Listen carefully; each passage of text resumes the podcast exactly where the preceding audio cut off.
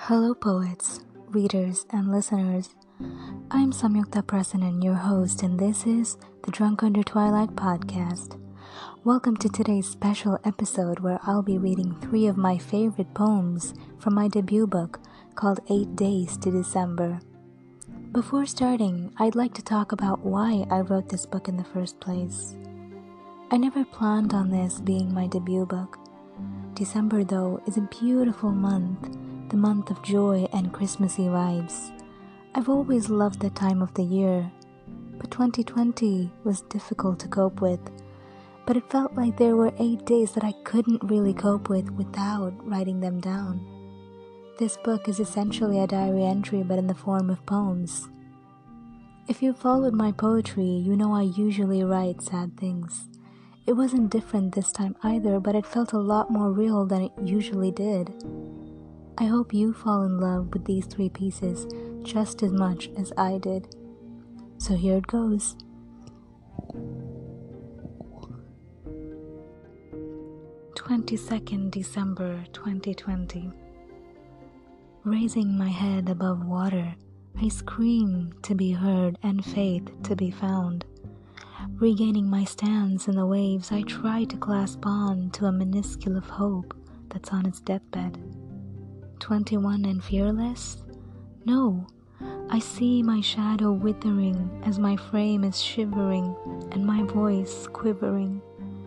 Never have I seen my reflection look so small and tired.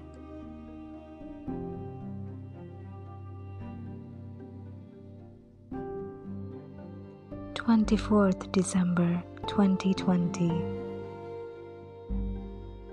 As true as the faces of the moon, I saw this coming. Disgust written prominently on my features, eyebrows furrowed, eyes watchful, and mouth in a thin frown. The mirror held my reflection, and yet I failed to recognize who it was. My fingertips traced desperate attempts of hiding the truth, dents and scars that told stories of torture, and a body I should be thankful for. But I hate her for making me feel the way I do. I hate her for inducing harmful thoughts in my head. Yet again, I feel so small, and the tremors don't stop, waiting for the earthquake that awaits me. In my dreamless slumber, I lay dreamless and restless. Not because tomorrow is Christmas, but to the thought of the jolly old man who might not visit this year. If I wrote to him, I'd ask for a bag full of happiness that wouldn't run out, a bag full of smiles that I can change every other day.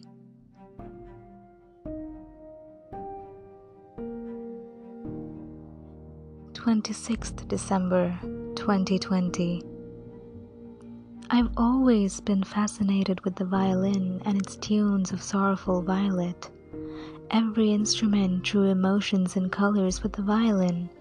It kept a secret promise to the sins in the wind.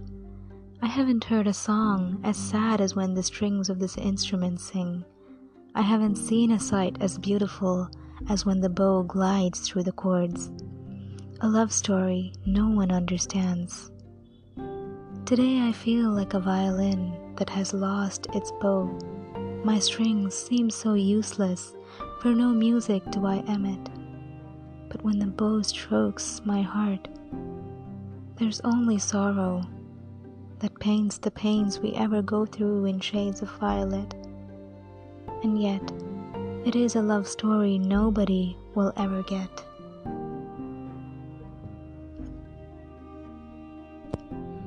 And there you have it, my personal favorites. If you seem to like the way they sound, make sure to get yourself a copy from Amazon. A brand new season will be out in a few weeks, and so will my sophomore book, Winter Marmalade. You can expect another special episode before the new season as well. If you like my podcast, make sure to add it to your list of favorites. Until next time.